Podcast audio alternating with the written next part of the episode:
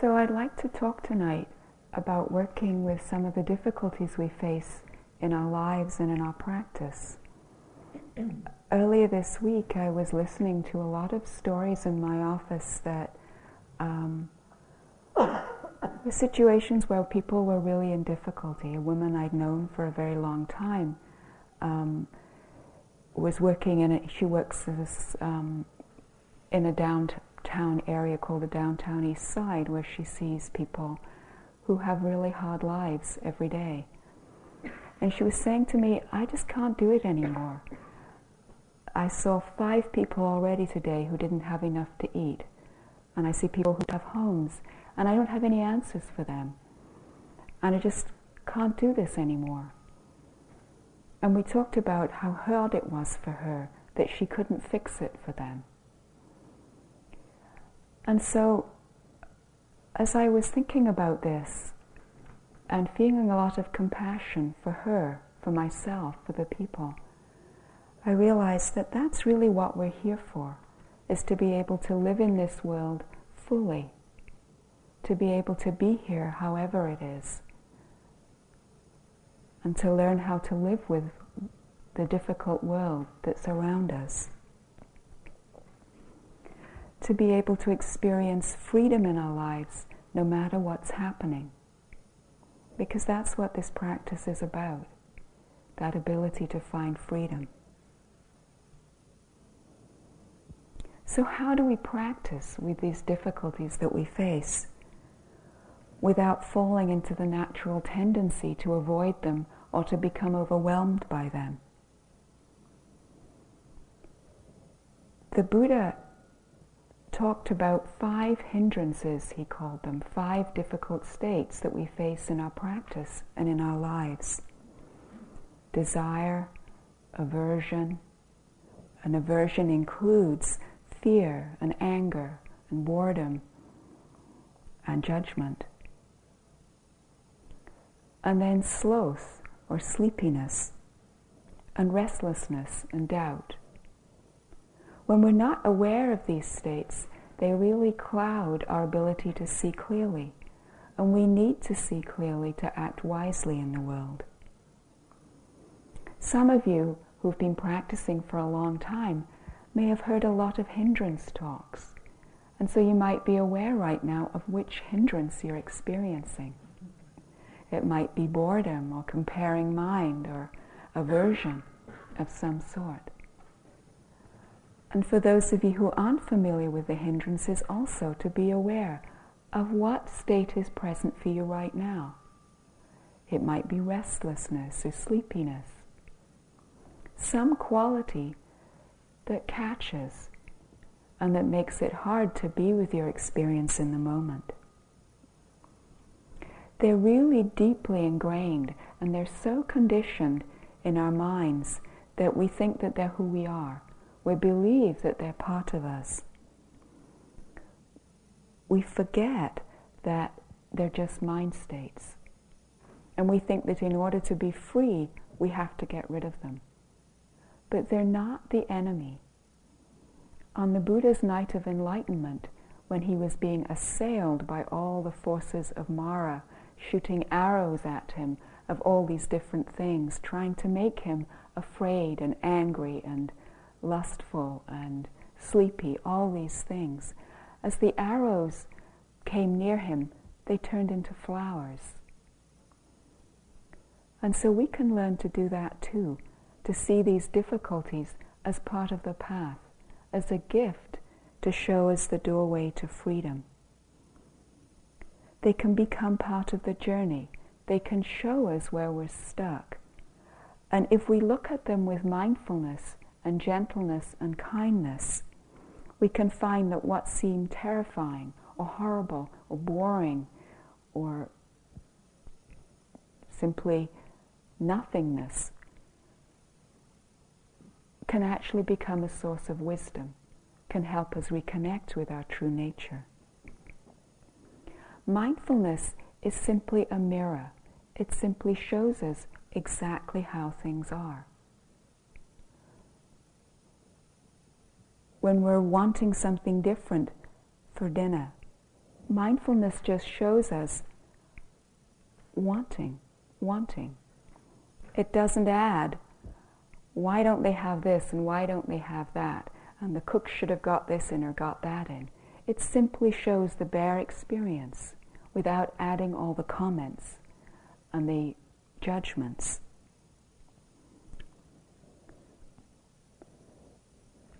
One of the things about mindfulness is that it doesn't judge. One of the hardest times that we give ourselves is our own disapproval. And when we buy into disapproval, that becomes our way. When we buy into harshness, then we're practicing harshness. And the more we do it, the stronger that state becomes. But when we shine the light of mindfulness on it, it simply reveals it. And with kindness, we can start to loosen that pattern. Because mindfulness doesn't compare or judge. It simply shows us what's true. So how do we work with these difficulties that you've been facing all day? As you start to watch the breath, you realize it's not so easy.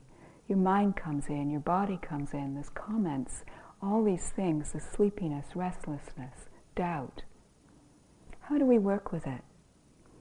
The first thing we do is we shift the energy away from trying to get rid of it to the power of recognition. And just that simple thing releases the energy.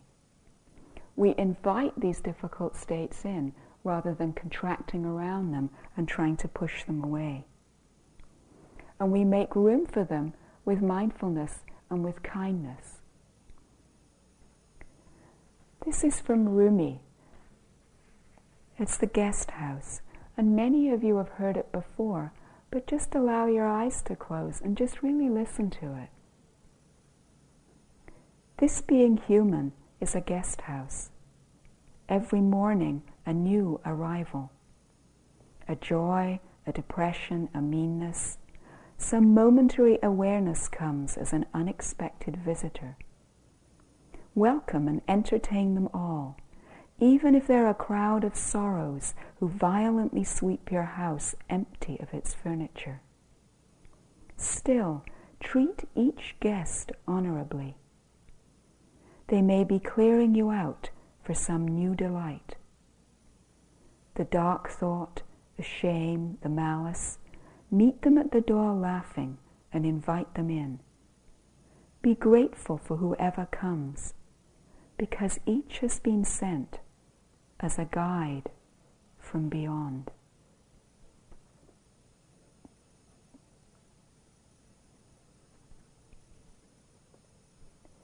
It's hard to be contracted when we're welcoming difficult states. And there's something about being open and receiving them that frees the energy. When we're contracted, the energy gets blocked. So we just notice what's happening. And there's a mnemonic that I like that I find really helpful, and it's called RAIN. And the R is for recognize. What's happening? We name it. What is it that's occurring right now?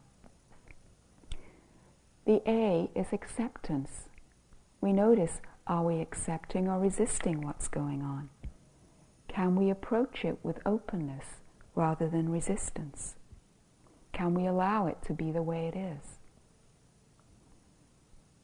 The I is interest, investigation. Being curious about what's happening in the body and the mind and the heart when these states take over. Can we see them as just energy rather than getting carried away by them or judging them? And the I is not identifying with them, realizing that they're not personal. It's not my anger or my fear. It's just an energy state passing through. So, a very simple, not too charged example. Some years ago, I really wanted to go to a retreat, and it was on the East Coast. And it was a teacher that I loved dearly, and I'd been planning to go for a long time. And I got to the airport in time, and I checked that the flight was on time. And when I got there, they told me that not only had the flight been delayed, it was cancelled, but that I could get a flight later that day and go via Toronto and spend the night in Toronto, and they would put me up in a hotel, and that I would get there a day or so later. And I immediately fell into a snit, and the recognition was snit. And the A was that I was not accepting the situation at all. And when I investigated it, there was a 2-year-old mind. I wanted my retreat. I didn't want to spend the night in Toronto. It wasn't acceptable to me at all. But I also recognized that I wasn't in any fit state in the 2-year-old mind to talk reasonably to anybody. And so I went to the phone and I called my sister, who knows me very well, and I said, "Frances, I'm having a snit." And so I had a snit on the phone, which was a very safe place to have it. And then I was able to, naming the energy and owning it, then to be clear and to go back and to negotiate in a more reasonable manner and get another airline and arrive on the East Coast at 2 a.m. But it was that simple recognizing, this is what's going on, and I'm stuck. It wasn't that I had to accept the situation, it was just the acceptance was noticing that I wasn't accepting it. This is what's going on. So that's really how it works. So I'd like to talk about each of these hindrances a little bit in more detail and explain how we work with them. The first one is desire, and that's that basic animal drive to move towards things pleasant that every animal, even the most primitive ones, have. If something's pleasant, is it something I can eat? Or is it something I can mate with? If it's unpleasant, maybe it will eat me. It's very basic and it's needed for survival. The problem is that, and there's nothing wrong with the sense of pleasant, the problem is that we cling to it and we want it to be continuous. We get caught in, I want mind. I want more. And if only. We want the bell to ring.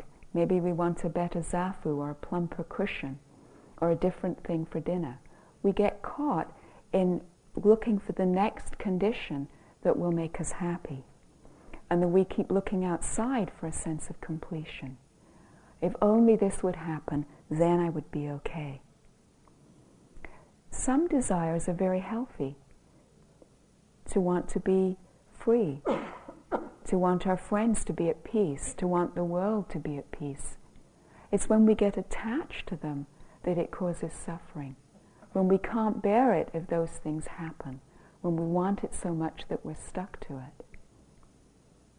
One of the difficulties for us is that we live in industrialized growth society, which depends on us wanting. It needs us to want in order to keep growing. And so it depends on us feeling inadequate unless we buy this. And you all know this because you're surrounded by the consumer society. We're told that we'll be happy if we become that, or when we have that. And it's so indoctrinated that it's really hard to get free of it. And it's not about having shame or feeling bad for wanting. It's just recognizing the energy of wanting. It's not who we are. If we get caught in thinking, I'm a greedy person, it's painful. It's just seeing this is the energy of greed. It's not bad, that's just what it is. I was on a retreat some time ago with a teacher called Upandita. And I'd been practicing for some days, and finally I got quite concentrated. And it was just before lunchtime. And in these retreats, they only serve lunch. There's no evening meal. And so lunch is the big meal of the day. And it was just before lunchtime, and I fell into this really peaceful, very concentrated state. And it was just wonderful. And I thought, finally, I've made it. And then the lunch bell went. And all of a sudden, I realized I preferred food to enlightenment. And it was very humiliating. And so I saw this wanting I wanted the state, I wanted to hold on to this beautiful state, but I also wanted food. And there was judgment about that, there was aversion to the wanting. And so I recognized that that was going on. And then I just allowed the wanting to get as big as it could get. And it became like this huge mouth that was going, wah! You know, like some giant baby. You know, want, I want. And when that happened, gradually it got bigger and bigger, and some humor arose, and then it dissolved. And I just sat quite peacefully for some time. And so it was that moment of allowing it to just get as big as it was going to get that enabled it, like a wave, to get bigger and bigger and then to pass. And that's how it is with all these energies. They're just energies. And then, of course, pride arose at having allowed the wanting, and that was the next hindrance that I had to watch.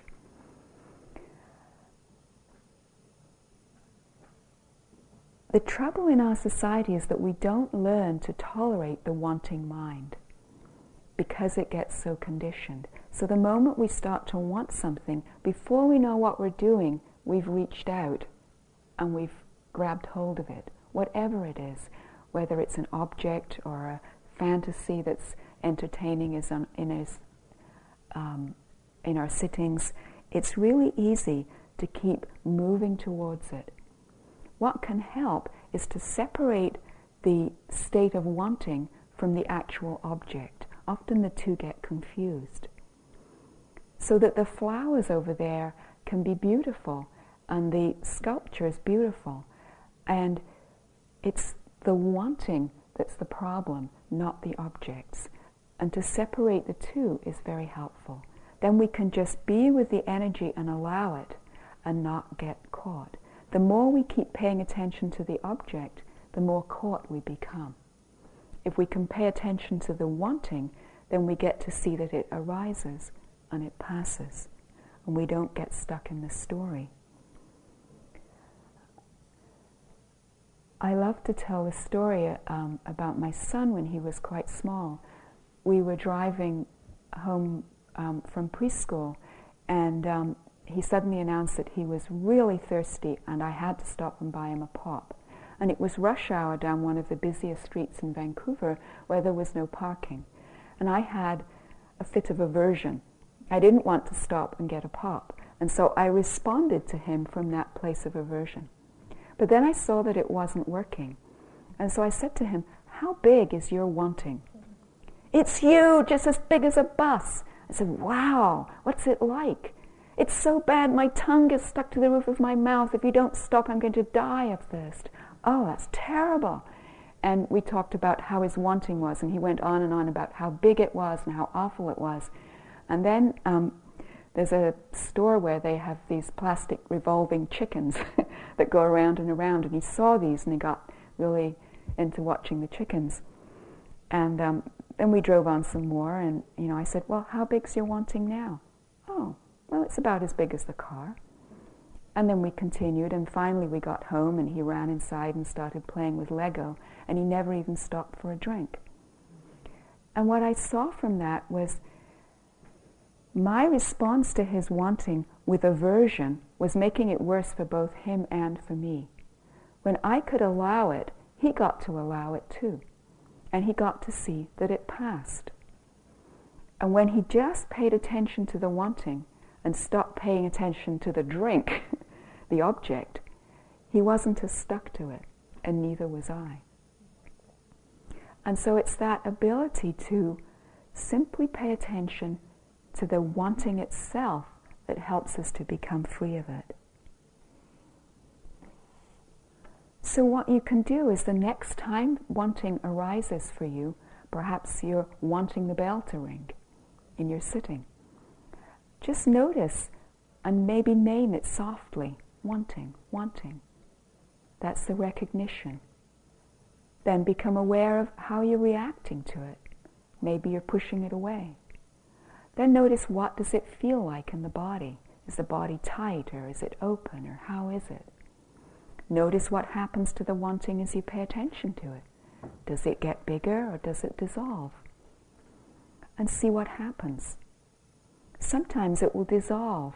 And if it does, keep staying with it and noticing the relief when the wanting's dissolved. Sometimes when the bell rings, you'll notice that sense of relief. And sometimes you'll be able to sit there for another 5 minutes or so. Think, wow, I feel really peaceful now. And what happened was that wanting went away. The relief from the wanting enabled you to feel peaceful. It didn't really have anything to do with the bell.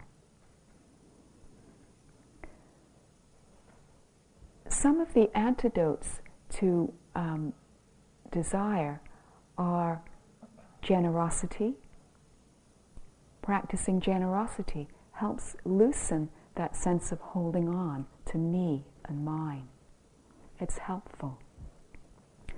Acknowledging that it's impermanent, that the state of wanting arises and it dissolves. And then moderation. Can we just have a little bit rather than all or nothing of whatever it is? The other side of wanting, wanting the pleasant to last, is when things are unpleasant and we want them to go away.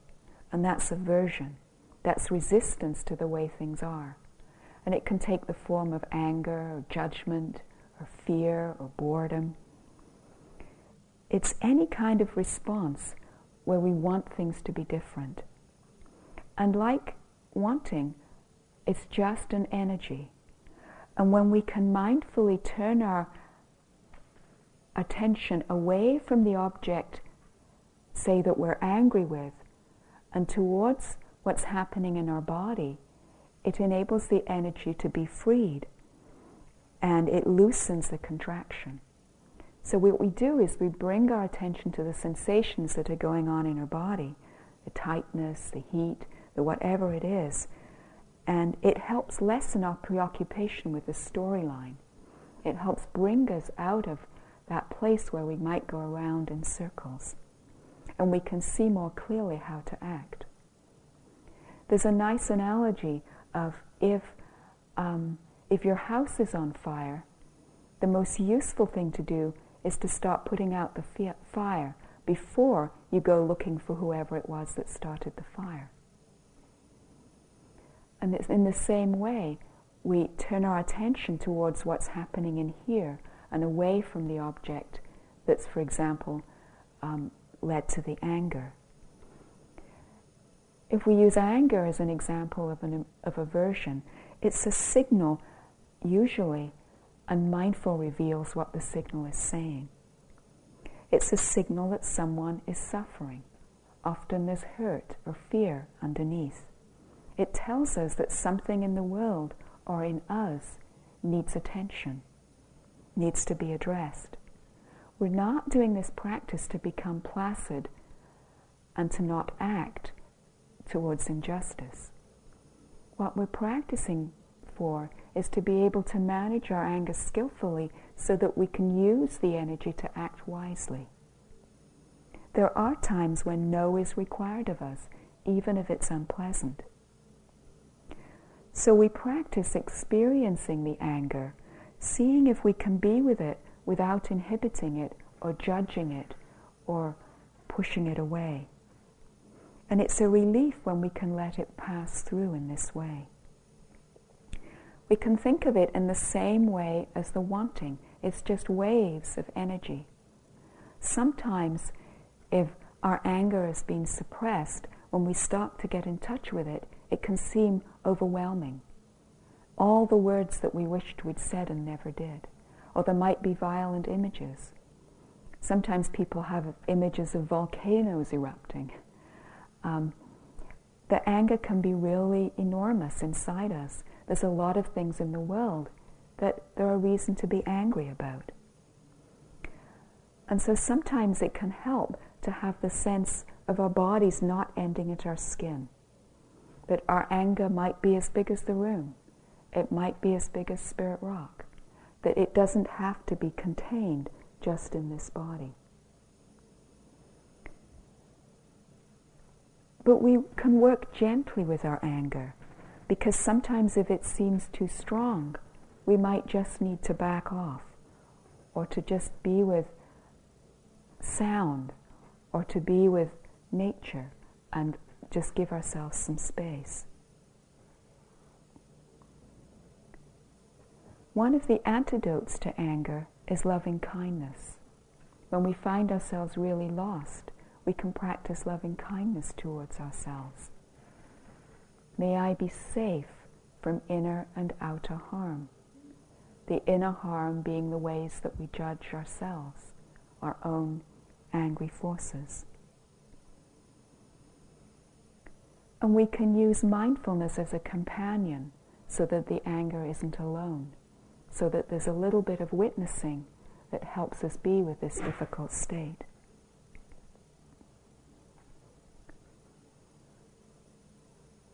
One of the difficulties that we face in our practice, particularly with these difficult mind states, is that we judge them. And judging is the most difficult form of aversion. Sometimes in our society we can find that the judging is endless. We all have this internal critic that's constantly commenting on our practice and on other people's practice. And that comparing mind is really deep. And approval is a form of comparing. A lot of us as women really get caught into seeking approval. And that's just another form of judgment. And it's not ending. It can never be enough. And so it can really help to have compassion for that and to notice when we're judging rather than judging the judging. To just notice, oh, there it goes again. To think of it like this machine that's churning out judgments. It's sort of secreting judgments in our mind. And if we're familiar with our own particular judgments, we can choose to eject that particular tract. We've heard that one before. We can press the button. We don't need to believe them. Often they're not telling the truth. They're just these conditioned states that come from our childhood, from our parents, our teachers, the society, this constant comparing mind. And again, the antidote is loving kindness. The more we practice kindness towards ourselves, the more that will gradually become our way. The more we judge, the more we'll believe that.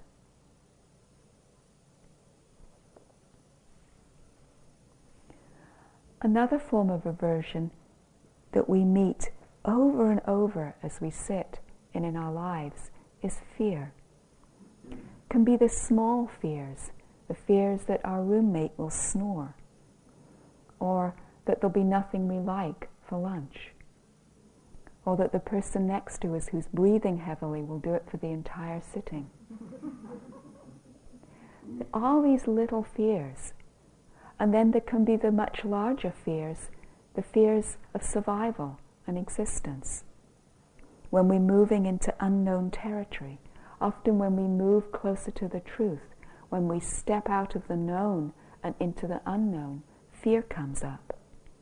There are so many levels that we can meet fear in our practice. It can take us to that edge. Often underlying anger and anxiety and restlessness and sleepiness, there's actually fear. It's sometimes fear of what might happen. And there are so many different levels of this that it's really helpful to be mindful when those states arise and just to notice what's going on.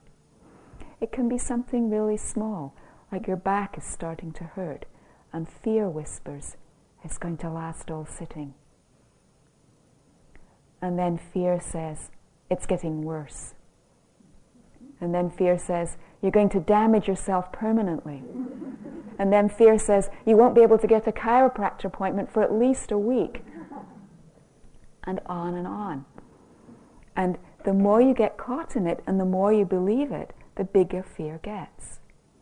And somehow, when you run away from fear, it also gets bigger. And it's only by turning around and looking at fear in the face and saying, I see you, fear, that it starts to come down. and it starts to dissolve a little. All the thing that we've created begins to fall. One of my patients, her little daughter fell off the change table when she was examining her and banged her head.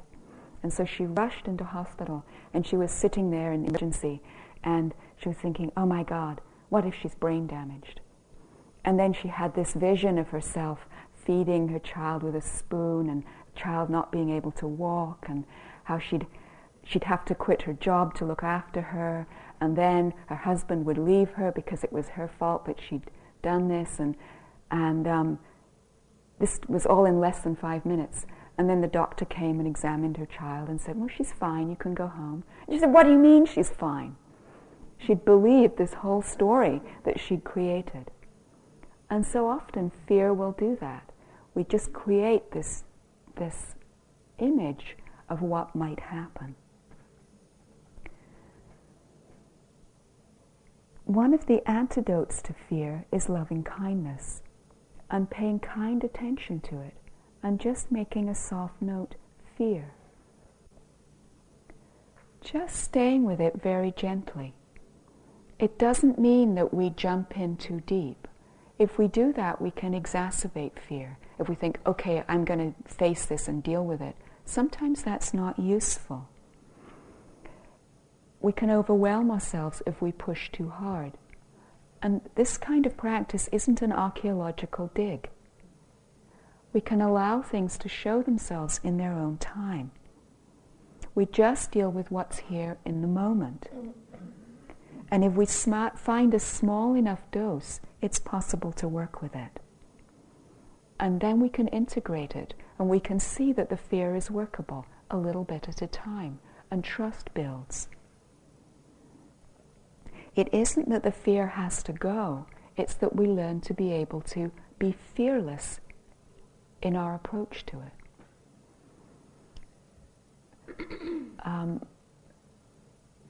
About a year ago, there was a woman on one of my retreats in Canada, and about the second day of the retreat, I happened to go into the lobby, and there she was with her bags all packed, just about to call for a taxi. This was about an 8-day retreat. And I said, oh, what's happening? And she said, I've got so much fear, I have to go. And so we talked about it. And we talked about some of the ways of being with the fear, and just being kind and gentle with the fear, and what her fear was of. And so she was able to be with it. And at the end of the retreat, she came up to me and she said, you know, I realized that if I'd have left, the fear would have come with me. But by staying, I got to see that it was workable. And I know fear will come back, but I'm not going to be so afraid of it again. And it was really helpful for her just to see that it was workable.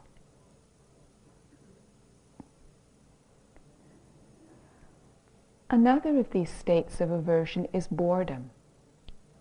And boredom is one of the most difficult things for me on retreats. I like some kind of intensity. You know, either it has to be joy happening, or I can handle really difficult emotions, but boring is really hard.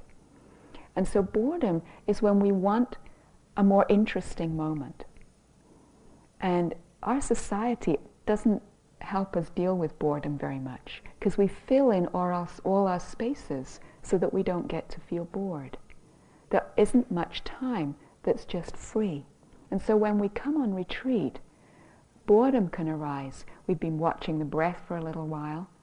It gets boring. Can we stay with that energy and just be with it? And what we see is it is just another energy state. And often, if we can stay with it, there's a depth of practice that will come. There's some deeper level that we're just about to slip into, some creative energy that can come if we can stay with boredom.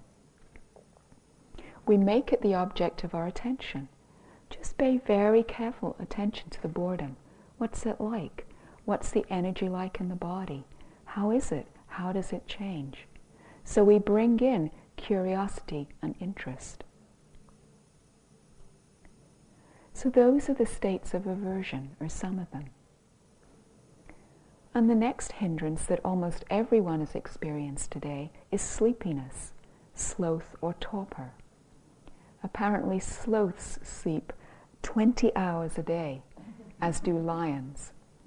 Lionesses don't, but they have responsibilities. But sleepiness is a problem on retreat. And as women, we often have too many things to do. Many of us multitask. And so we come here and we stop, and our bodies say, thank God she stopped. She's not doing anymore. It must be nap time. And so, of course, we start to sleep, feel sleepy. And so mostly the first day of a retreat, it's just a case of knowing that this is the energy that's here, and as much as possible not judging it. If we can treat it with kindness rather than resistance, it tends to pass more easily. If we resist it, then we're using up even more energy, and we fall even more into sleepiness. And so it's what's skillful is to acknowledge, it's sleepiness here. This is how it is. One of the analogies for sleepiness is there's like a pond covered with algae or slime, so it's impossible to see clearly. And another analogy is it's like being in prison and you have a key, but you just can't get it together to get up and let yourself out. It's just that kind of energy that drags you down where you feel really caught.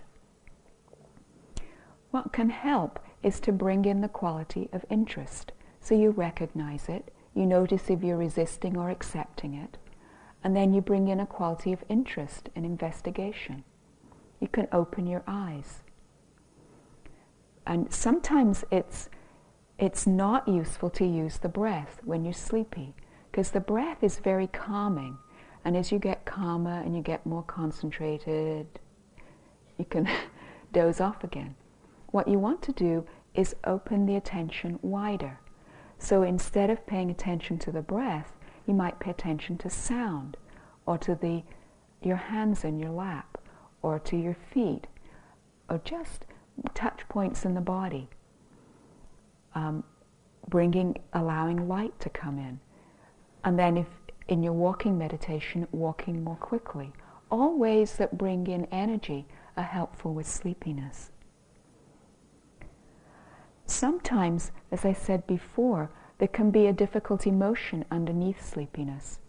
So if you've been on retreat several days, those of you who've practiced for a while, and you know you've had enough rest, and you think, I shouldn't really be sleepy, it can be helpful to say to yourself, if I wasn't experiencing sleepiness right now, what would I be feeling?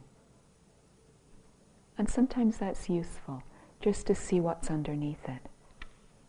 Not that you're having to find an answer, but just see what comes up, what your wisdom has to show you. The other end of the energy spectrum is restlessness. And restlessness is when the bowl of water is all ruffled and choppy and disturbed. And it's said to be like slavery, where your mind is your master and it's constantly dragging you all over the place. And it's that agitated state of body or mind. Worrying is restlessness. Sometimes we feel like we can't stand it another moment. You know, sometimes people say, I feel like I've just got it. The last retreat I was on, this one young woman said, she said, I feel like I just got to stand up and scream. And she had these fantasies of doing this, she felt so restless. Or to run out of the hall. It's that kind of energy in the body. And again, we live in a culture that stimulates it. There's so many sensory stimuli that we can easily get overloaded. And the body can have this kind of hypervigilance and state of restlessness just because there's so much out there that we're bombarded with. But it is just another energy state, and it helps to just see it as that. Again, to come back into the body. What's the experience like in the body?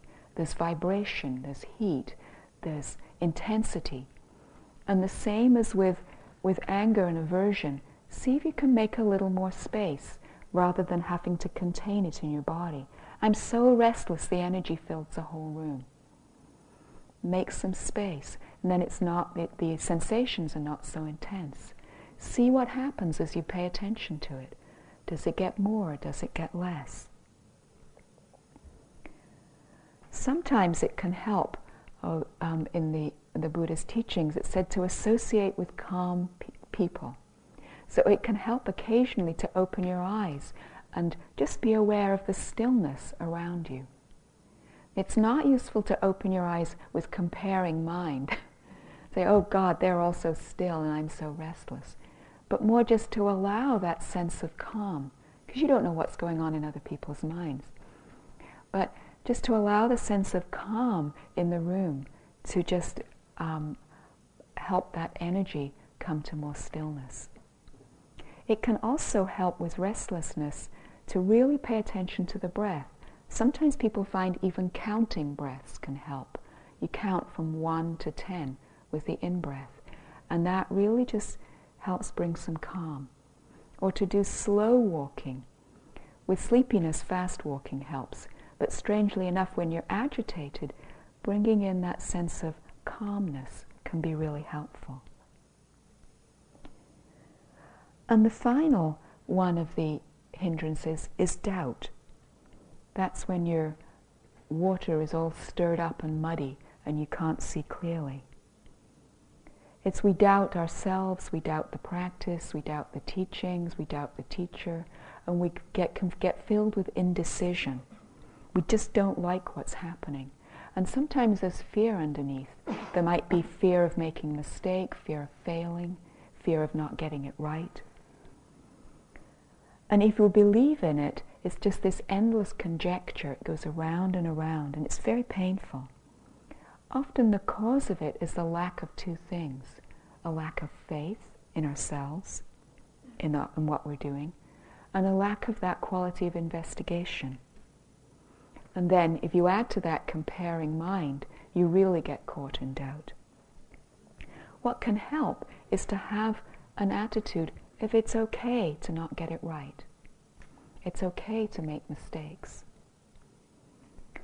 I love, I can't remember right now who said it, but it's this: what is the secret of life? Good judgment. How do you develop that? Through experience. How do you develop that? Through bad judgment. So it's being able to allow our mistakes and not getting caught in doubt because we can't get it right or things are not working for us. Investigation is really helpful. What can I be clear about in this moment? This breath, this step, these sensations in the body. Those there are no doubt about. I know that these sensations are what my experience is right now. So then there's a moment without doubt, and that can bring us out of it, and we can then be aware, oh, I was really caught in doubt.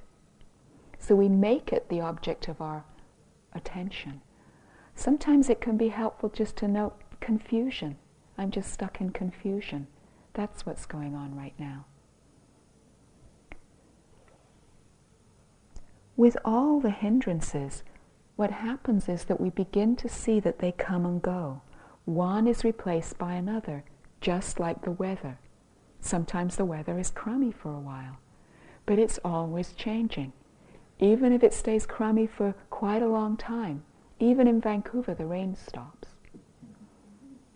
You know, in Vancouver, people say, we don't tan here, we rust. But the weather still changes, and the hindrances change.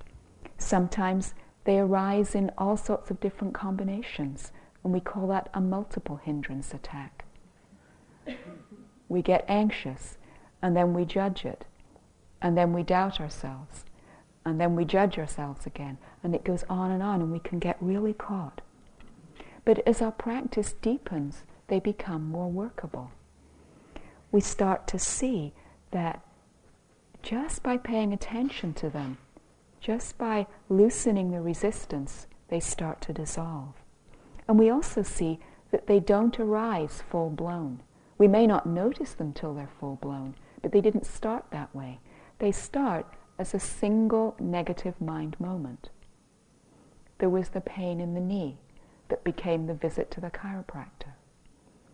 Just one single bare experience. And the sooner we catch the train of thought, the easier it is to work with. And so it helps to recognize, to ask, what's going on right now? Where am I stuck? What is it that's happening? What's the filter that I'm looking through that's causing me to get caught? And then, how am I relating to it? Am I resisting or accepting? When we're resisting, it's hard to be present. If there's a moment of openness, change is possible. And then we get curious about it. We see that all the hindrances are just like waves. They can be dull, intense, nothing. They're coming and going, just like waves on the sea, just like the breath. And it's the mindfulness that provides an anchor. It provides this safe place. John Kabat-Zinn has a wonderful guided meditation called the lake meditation, where you have this sense of being a lake. And just as a lake is supported by the earth, so are you supported by the earth. And just as the depth of the lake is at most only just undulating, even when the surface is frothing, so too you can connect with that reservoir of mindfulness and peacefulness at the bottom of your lake. That's always there. And the same with having a sense of spaciousness. Sometimes when we're caught in turmoil, it can help to put our attention on the space outside the turmoil, on the lake beneath the turmoil, just to bring ourselves out of it for a moment. And the more we're able to do that, the more that reinforces the possibility of doing it again. So it's possible then to allow the unfolding all on its own, not to have to control it so much. And sometimes it can help when we're really caught to simply say, I care about my pain. I can't fix it, and I care about it, when we're really caught in it. And we just stay with it, and we begin to see that it passes. Whatever the hindrance is, whether it's fear or anger or wanting or sleepiness, it's just waves, it's just weather. And then the N of rain, it's not who we are. It's not my anger, or my despair, or my frustration. It's just a mind state arising and passing. John Kabat-Zinn says, how we handle what goes on at the crest of the wave will influence the resolution. Often when we reach our limit, we freeze. It's like an animal that's run and run and run, and it can't escape its pursuer. We tend to freeze if we can't run anymore. And sometimes what we most need to do is actually to keep moving. It's like if you're whitewater kayaking, when you're in white water, the last thing to do is to go, ah, with your paddles like that. You keep paddling. And so even when things are really difficult, you very gently just keep staying being mindful. Even if it's just noticing the fear or the anger. I was on one retreat where I had a lot of fear years ago, and I couldn't be in the hall, it was so intense. And so I just went outside, and I started running, and I just kept saying to myself, I'm really scared, and I'm running away, I'm running away, I'm running away. And it was that being with it that allowed the fear to pass through. So we just keep practicing, we keep doing the technique, even when it's really hard. But we do it with gentleness, not forcing. We know when it's time to pull over into an eddy and just take a break for a while, maybe to go take a walk, or to have a bath, or to just sit with a cup of tea if things are really difficult.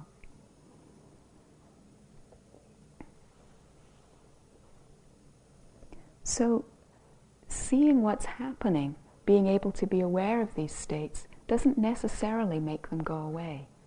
And if we find that we're paying attention with an agenda that they should go away, okay, I've been very mindful of this pain in my leg for a long time now, how come it hasn't gone? You know, I've really been paying attention to this fear, I've been very mindful of it, it's still here. Then there's a subtle aversion or a subtle wanting. Sometimes it's not so subtle. But there's a hook where you're caught. And so then it can help to just note, oh, agenda, oh, wanting it to go. And that becomes the object of awareness, the wanting or the aversion. So we just see whatever it is that's predominant.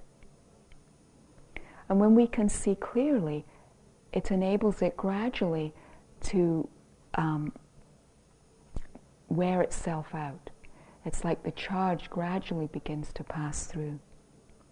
So we honor and feel these wounds and pain that are often underneath the anger, the aversion, the fear, and the wanting.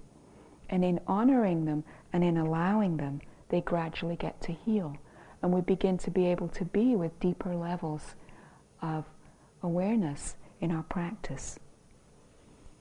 But it takes time, and it's important to honor each of our own unfolding. Sometimes the anger and the fear can seem too big, and we just need to acknowledge, I can't be with this right now, it's too much. What's true is that it's unbearable, and that's what's asking for attention. We're not trying to live up to some ideal, but we should be able to work with it. So we find there are times in our practice when we need to make space, and there are times when we need to focus in. And we begin to trust in our own basic wisdom to see what it is that we need. And to know which will be the skillful thing to do. And it will change because conditions are changing.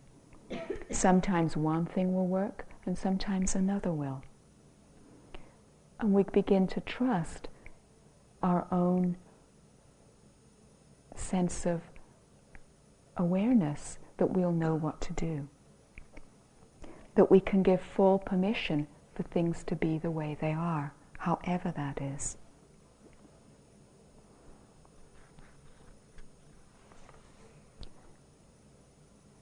So as we practice, these hindrances will keep on occurring.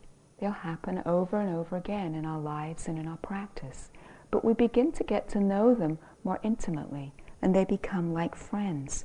We start to know our particular version, and so we get less troubled by them, and they have less charge. And it can really help to have some humor about them. And this is a lovely story about a monk called Geshe Ben. And he specialized in catching his own wanting. And one evening he was invited over to have a meal with his patrons. And after the meal, they'd all gone out of the room, and there was a big sack of flour in the room. And before he knew what he was doing, he'd put his cup in, and he was helping himself and putting it into his bag to take some home for the journey. And as he caught himself doing it, he exclaimed, "Ben, what are you doing?"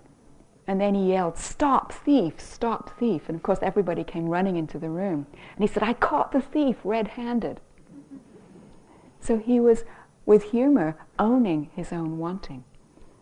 And the story goes that a week later he was at the same patron's house, and they were serving many other monks and many delicious foods, and including yogurt, which was his favorite.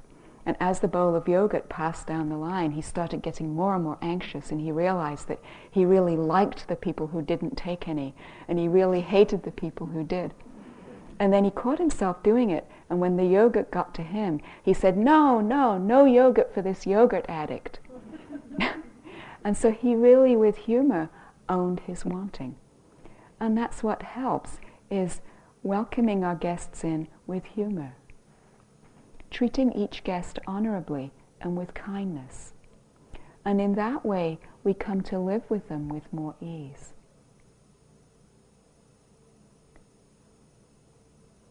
So may you treat your guests honorably, and may they pass through with ease. And let's sit for a moment.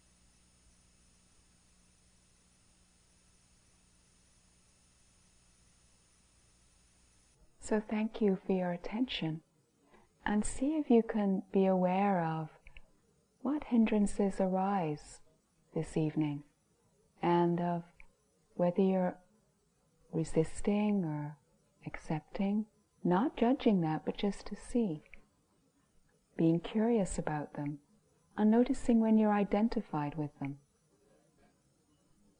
It's a really useful thing to do when you notice you get caught.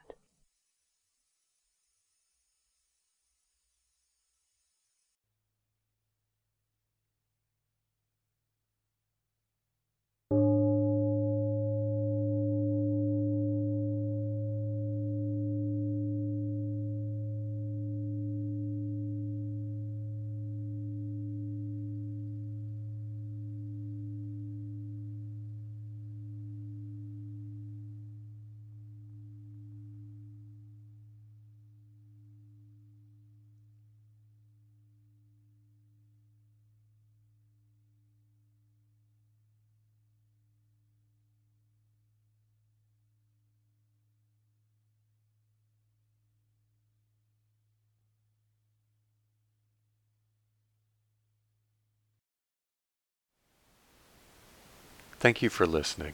To learn how you can support the teachers and Dharma Seed, please visit dharmaseed.org/donate.